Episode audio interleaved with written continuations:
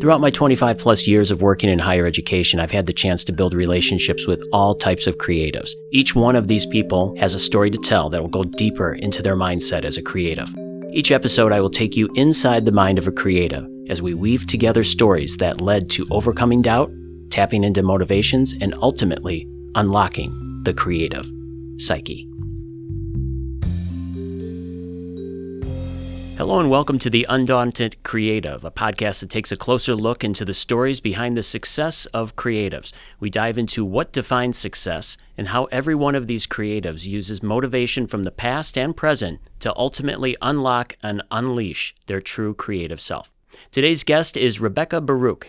She's a visual artist, artistic director, curator, educator, and also has a deep connection to the Chicago music scene as a music programmer. Rebecca, welcome. Hi, thanks for having me. Your creativity happened at a young age and led to finding a mentor at a really young age. Can you take us down that memory lane to when you were an 11 year old and you started journaling and ultimately shared them with a teacher who would become a mentor? Yeah, I, I really, I when people ask me about when did I start drawing, uh, the first thing I tell them is I was like drawing fairies in my journal. I was a big journaler. I was always writing alongside creating visuals. Like I remember about age nine, I'd love to like come home and write about my day, as like I feel like a lot of young maybe girls do. And then reflecting on the day would go into imagining some drawings. and um, one of my teachers, I was uh, ecstatic about like these like fairy drawings, and I showed it to them, and they're like, "This is this is really good." Like I was just kind of doing I guess, bodies out of my mind out of nowhere and um, brought it back to my mom. And it was suggested that like I kind of get more art classes. And even in first grade, my homeschool teacher, a separate teacher, was like, if I could guess that Becca's going to become anything, it's going to be an artist. Wow. Which I don't know if that's like a self fulfilling prophecy or not, but I really feel like there were a lot of teachers in my young life that saw that in me, which also feels like an incredible privilege. I mean, how many students do have the artistic eye and streak in them? And I feel like so many kids do, but it just depends on the nurturing. So I feel like I got incredibly lucky, honestly, to be nurtured um, in that way from a young age. Well, you know, it's that encouragement to create. And I think you bring up a really great point in regards to how many students really do get that because, you know, they might not go to a school that embraces art. If they do, they might get lost because it's a bigger classroom. So, did you have a bigger class of students, or was it a smaller group of students that you were in in the early stages? I went to a smaller school uh, first through eighth grade. Um, maybe each grade had anywhere between 12 to 25 students. So, yeah, I mean, again, speaking to that, like, gift of being able to have the focus, um, not getting lost in the sea of students. It was only when I went to high school, when I went to public school, where I really was like, oh, we're just we're just swimming through a sea of students, and uh, that was definitely a big shift. But I really made a point to connect with like the art teachers there, both theater and visual, uh, and tried to get as involved as I could. Um, but again, I just I truly think my lucky star is like most days that I went to this school first through eighth grade. And I think it's really shaped how I think about education too and how every student really does have the potential, but it often comes down to the environments and the resources we even get to access. True, definitely. And unbeknownst to you, at that time, at such a young age, you're actually building your portfolio, which is really amazing to think of because I, you know, I work in higher ed, and sometimes we have to really push the students at junior, senior level. Like, do you have a portfolio? And they're like, well, you know, I'm working on it, but you already were developing one. Yeah. So this mentor that I ultimately went to, her name was Barbara Hirschberg she was just, um, you know, a 60 something year old woman who loved to teach art out of her home. Um, she focused mostly on pastels. It's funny, I don't even remember like choosing that medium with her, but for some reason I just took to it because it feels like drawing. It is kind of like drawing with your hand, but its final quality feels more like a painting. and I'm like, I almost am like, damn, I can't believe she got me hooked on pastels. They're like one of the more expensive mediums But um, it really was a weekly commitment since age 11 until I went off to college. And then um, sometimes when I would come home from college, I would absolutely, you know, visit Barbara and we'd like have a session. But I pretty much spent eight years staring at still lifes. Um, I never need to do still life again, but I've definitely learned a lot about looking and observing uh, and taking what's in front of you and translating onto paper. And I think little did I know how many of those skills like translate into other areas, even philosophically, of just like what is perception and how do you look at something, interpret it, and uh, translate it. Well, you know, as we fast forward to college, during your time at Skidmore College, in addition to art, you also hosted, produced, and performed stand up comedy. Additionally, you co produced the National College Comedy Festival. What were some of those takeaways when you were putting together that festival? Oh man, that festival is something that kind of gets handed down from advanced comedy students and participants year after year, senior to senior. I learned that was my first major producing endeavor that wasn't like a student project that had this kind of like um, you know safety net that if you fail it's okay like no this is real we have four professionals one of which ended up being Tig Notaro, the stand-up comedian wow and um, and 20 college uh, talent groups, four workshops throughout the weekend. Like the pressure was on, and I really, um, I think something I learned was that things don't go as you plan. When you produce, when you program, things are some things out of your control. And I definitely went into that production being like, I'm gonna organize everything, control everything. Like if I can overplan, nothing can go wrong. But that's that's not it. Things are going to happen. Even pleasant surprises are going to happen, especially in comedy. Um, but I think I learned that you got to be nimble. You have to think quick on your feet and be adaptable, which is also a lot of the same, you know, tenets of performing comedy, especially improv. Um, so I wasn't completely in over my head, but I definitely learned that you just have to be flexible to things that um, you won't anticipate. And, and you learn to pivot too. It sounds like. Yeah. Oh yeah, it was a pretty snowy year. A lot of acts like had trouble making it. You know, being flexible around that and compensating, and we're also wearing so many hats. Like pivoting from being literally the MC to the organizer to the person helping like arrange where people are sleeping. So it was a lot of facets, and you have to kind of do it all with like a great attitude and be approachable because you're also the face of it and these are connections that you're building potentially for the rest of your life. Well, it, it, sounds like, you know, one of the reasons I think you're so cultured is because of your past experiences, uh, having that mentorship and being involved and sort of stepping to the plate at an early age. And I know we, we keep going back to that, but also your travels Rome, London, Mexico, Scotland. What did you find in each of those stops, and how did that influence your art moving forward? I, the first thing that comes to mind is that there are certain things that translate across cultures or languages. I think that's like sincerity and heart. Uh, I feel like I've talked to a few other peers or students who are like, oh, you know, I wish I could travel this much. I'd be more cultured. But um, I also feel that those same students, I'm like, well, you you you also have something that will translate that you're not missing out on or, or haven't gained just because you haven't traveled, which is like a vision, sincerity, that will take you where you need to go and will always translate wherever you go. And empathy too is another thing Ooh, too. Yes, absolutely. Like how many things do we not need language for? Like laughter and, and sharing a moment and you know, we can mime a lot of things, but we can always understand when something like touches us. In my travels, meeting people who I don't share a language with or a complete culture with, I always tell when um, sincerity is there and, and like passion. You know, our first time meeting was through Uncommon Ground, and I remember it vividly because you were there at Columbia College and you were there to pass out flyers and speak in a class, I believe. Mm-hmm. And um, I said, Well, I'm an internship coordinator, and I said, I work with those students. And we started this conversation right away and this connection. And you were, as I said, the program um, curator at Uncommon Ground, which is a fantastic music space and restaurant in Chicago.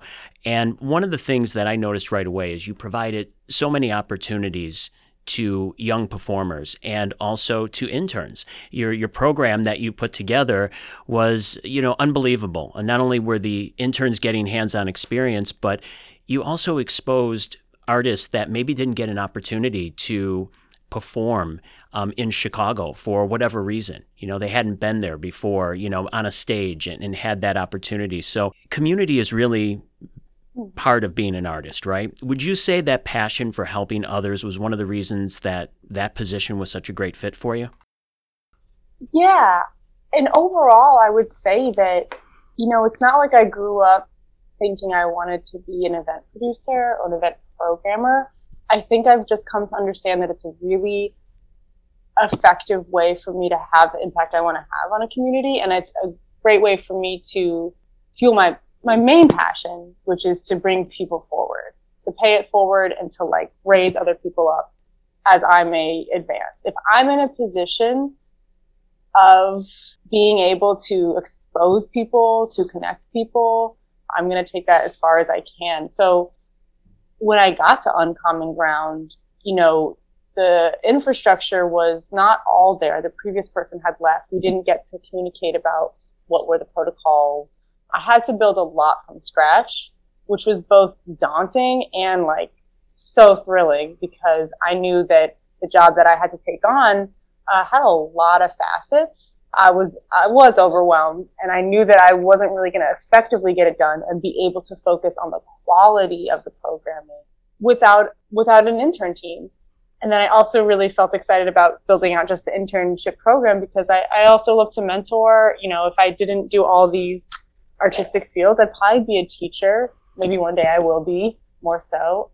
I just feel like I wasn't even that far ahead of the interns. And I'd often say that to them. I'd, I'd be like, listen, there's a lot of like faking it till you make it. And that's definitely how I got here. And I really want to relay that to you and not like, you know, complete faking everything, but I wanted to convey to them a spirit, especially, I guess, as a woman identifying person in this field, like I didn't feel like I had tons of mentors who told me that I can absolutely do it, or I always had a lot of like self doubt, um, the imposter syndrome, yada yada.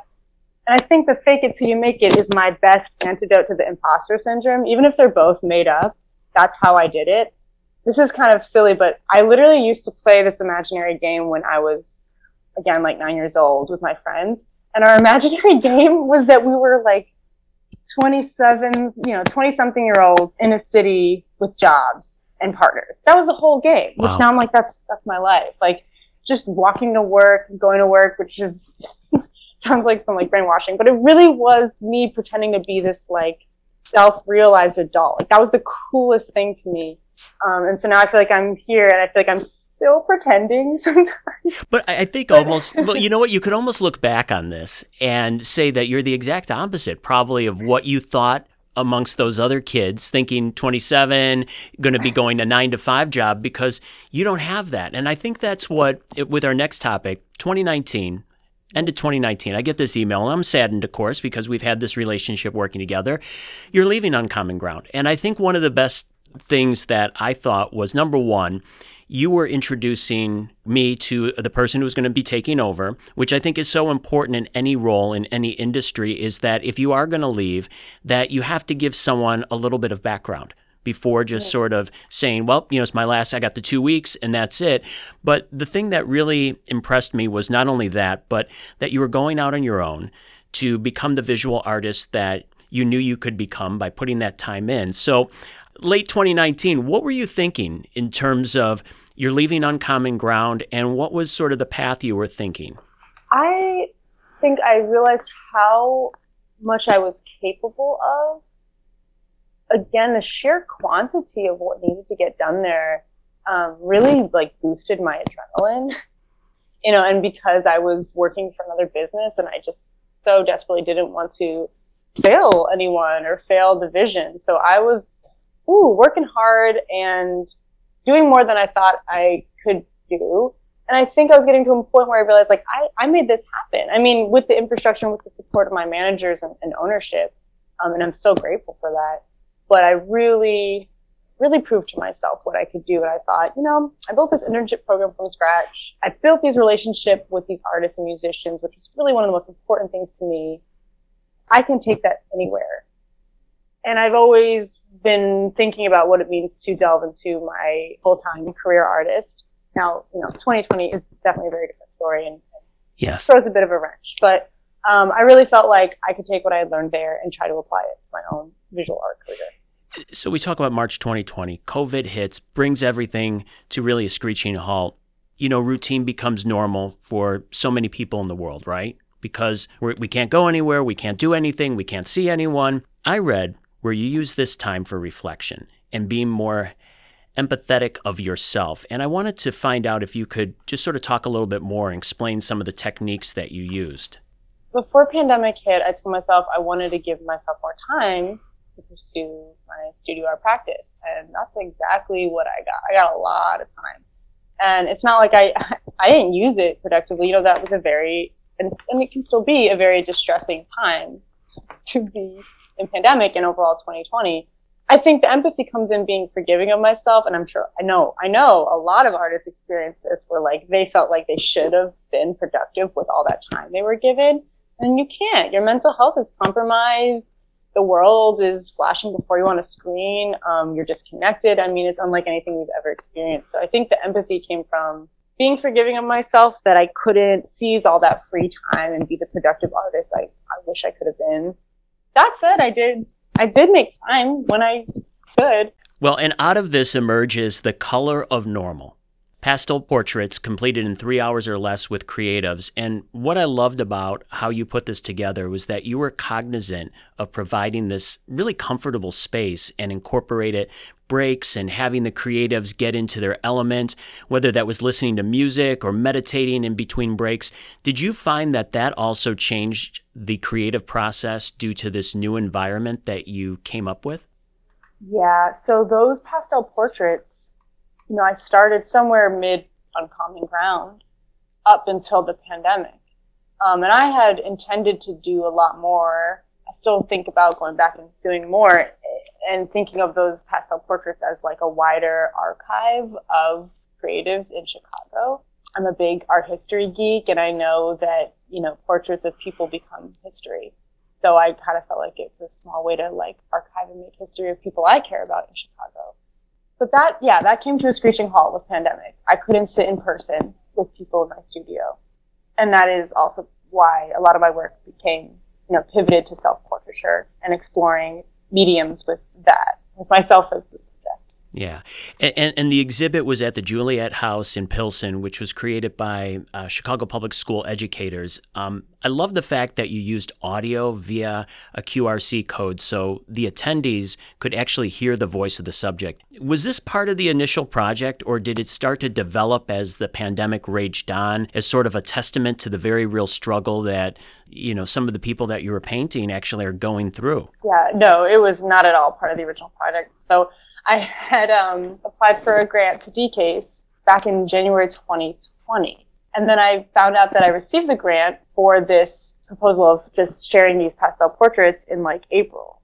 So a month into pandemic. And I just like started crying because I was just so, I don't know, distressed. There was a lot going on. And then I realized like, how am I even going to materialize this original idea? Like, when are we ever going to physically gather again? It was way out of sight. But I felt like, okay, they're giving me another year extension. You know, everyone was living in the unknown. So they were like, this grant is good forever. Like, just take your time with it. and, um, and so I was like, well, why don't I give myself like a whole other year and just be, have a hopeful projection that maybe this can come together summer 2021. At least then I'll have some light at the end of this abstract tunnel that is pandemic. Just try. And then if it has to get delayed, it gets delayed. But as the concept evolved through the pandemic, I really felt like you know, what even is a visual art exhibition? If people are going to step back into a physical space, I think it has to feel really, really rewarding and meaningful. You know, literally at some point, it's like our lives are on the line to step back into shared spaces. So it really has to be meaningful. I felt like these were people I loved and who I was close to and am close to. And I wanted to honor how they've been impacted and how we've all changed. I really wanted to make a physical room where people could reflect on the fact that we are all inevitably changed and to lean into it. I think there's a lot of radical things that will come of this time that I want to encourage people not to shy away from or forget about. You know, I think a lot of us saw the world differently um, or became less complacent with what we knew about the world. So I wanted to make sure people kept that close to their heart. I, it just so happened that the timing of summer 2021 really felt like we were just starting to like crawl out of lockdown somewhat. Sure. And uh, I really wanted to make sure people felt like, no, this isn't the zeitgeist. Like we are changed, and you can keep pursuing that direction. Yeah, what I also loved about it because I worked on DK with DCASE on a project, um, the Humanity is the Genre Festival, and one of the things that I put into the budget was to make sure that the students, the young people were paid, whether it was the artists, the um, the producers, the marketing coordinator, et cetera, et cetera, et cetera. And I think the important part for you too was you wound up bringing two Columbia students aboard and you wound up paying them, which was awesome. You know, it was part of your budget. And that's, you know, not many people do that. Like, they, I, I could tell how important that was by having that conversation with you because you knew what they could bring to the table. And I think that just by viewing some of the videos that I've seen on like your website and um, you know across YouTube, you're engaging others, but you're involving your core team, and those two students were part of that core team. Yeah, and you know, I would have loved to pay them more, but I knew I just had to put up, a price tag on it. Um, I think I, I learned, especially from Uncommon Ground, where we were able to give a food voucher, which is stands for a lot, you know, to get meals every time you're there. But paying an intern or not is the difference between encouraging, you know, students of color or students of low income background or not. And I just, um, I worked for free for an artist a few years ago incredible experience. I'm so glad it's on my resume. I turn to him for references all the time. Like I milk it, but wasn't paid. And I really learned the harsh lesson of how valuable my time is. But I don't, not everyone has the time to learn that lesson. Like, sure. um, so, you know, I guess having been the artist and am the artist, when I'm also in the seat of admin, I really want to respect the artist's time. So although I couldn't pay the, these interns more, I've done everything I can to like set them up into a professional pathway that does pay off and gives them connections. And I'm, I'm not also a mentor that just disappears after our experience is done. Like I, I feel like it's, I build relationships, I check in. In fact, literally these interns who worked with me for Color of Normal were now all on the board of that space shaping its future. And we're talking about if it's going to be a nonprofit or an LLC. So I really care about like professional relationships that I build. And yeah, you can also tell because I know both of the interns personally too. And, you know, not only were they there, but they felt like this was part of, you know, they could see everything that had come to fruition from working with you and, and interacting with the attendees. And, you know, it takes a lot. I mean, you've got to do publicity, you've got to update your website, you got to do social media posts, and that's a team. And that team is something that I don't think can ever be discounted and and again, I, I, kudos to you and you know DCASE for supporting um, you with all of these endeavors, um, especially with the color of normal. But the endeavor of now the, the Juliet House is you know something that's going to hopefully make a difference in that community and in the Pilsen community. Yeah, absolutely, and we're we're um, it's it's a baby project right now. It's definitely in its like nascent stage, and I think we're all very excited to be part of that. And I'm excited to be part of something that is forming from the beginning. I think even just the question of like, are we an LLC or a nonprofit or you know S corp? Like, I love these questions. These structures determine like how we reach community, um, and I'm so excited that the interns get to be like part of that. I tried to mimic that conversation in our internship. Not only did they, God, I had such high expectations of them. Not only did they assist me with the show, they also did like preliminary research for this other kind of side track I have, which is like, what would it mean to open a flexible event space one day. And so they help research with that. Yeah. And I know you've probably got a load of things that you're going to do in the future, um, but I wanted to point this out too. And I have not seen it, but there's also a documentary. Yes. Tell me about that documentary. That was uh, South by Southwest, correct? Well, it was slated to go to South by okay. Southwest, and then you know Panini, so sure, um, it didn't make it there. But it actually did just have its Chicago premiere this past weekend, which was really exciting long overdue, but it, w- it happened IRL at uh, Gene Siskel Film Center through the Midwest uh, Film Festival. And, you know, we had a panel talk. And actually, on the panel talk, I learned that uh, Showtime will be picking up the documentary. Which is really cool. Excellent. Yeah. And, and yeah. are, are, we thinking sometime this year or next year? Oh, I don't know. I have to believe within the year. Wow. Um, yeah, I'm. It's a surreal thing. I participated in that documentary from like 2016 to 19. I think we filmed in 18 maybe. Wow. We filmed. Wow. Um, feels like so long ago. feels like such a different version of me. Um, I'm really glad it's out in the world. You know, it's it does connect to my artwork and to my I, I think overall like professional philosophy, which is like preserving and advancing. I think just some radical thoughts and making people rethink what they consider normal.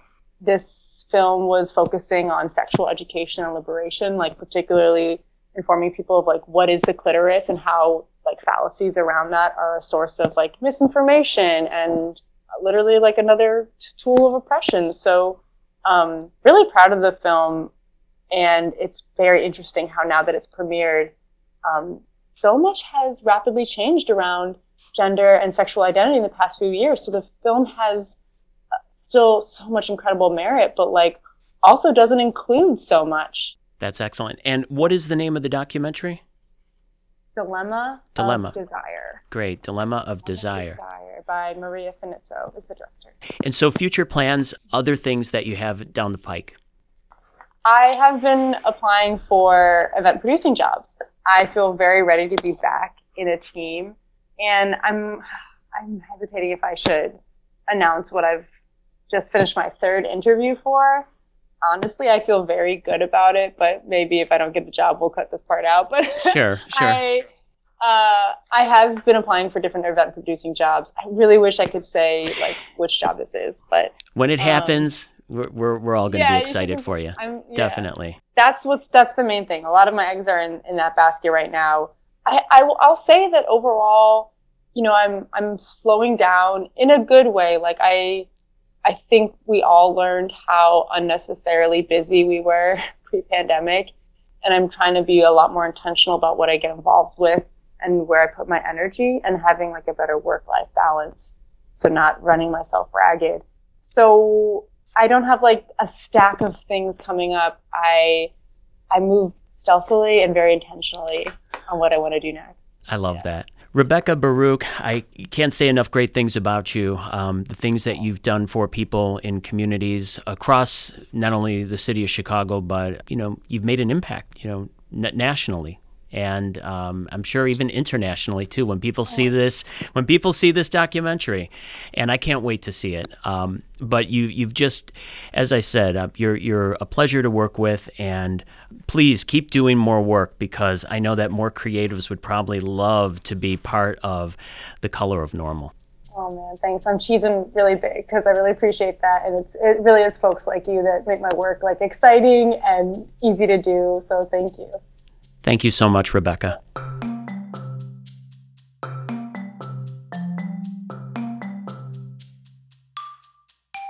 You've been listening to the Undaunted Creative Podcast. Undaunted Creative is a production of WCRX FM in collaboration with the Career Center of Columbia College Chicago. Be sure to follow us on Twitter and Instagram at Colum Career. That's C O L U M C A R E E R. This episode was produced by Matthew Byrne. To hear more episodes of The Undaunted Creative, check them out wherever you listen to podcasts. I'm Tom Joyce. Thanks for listening.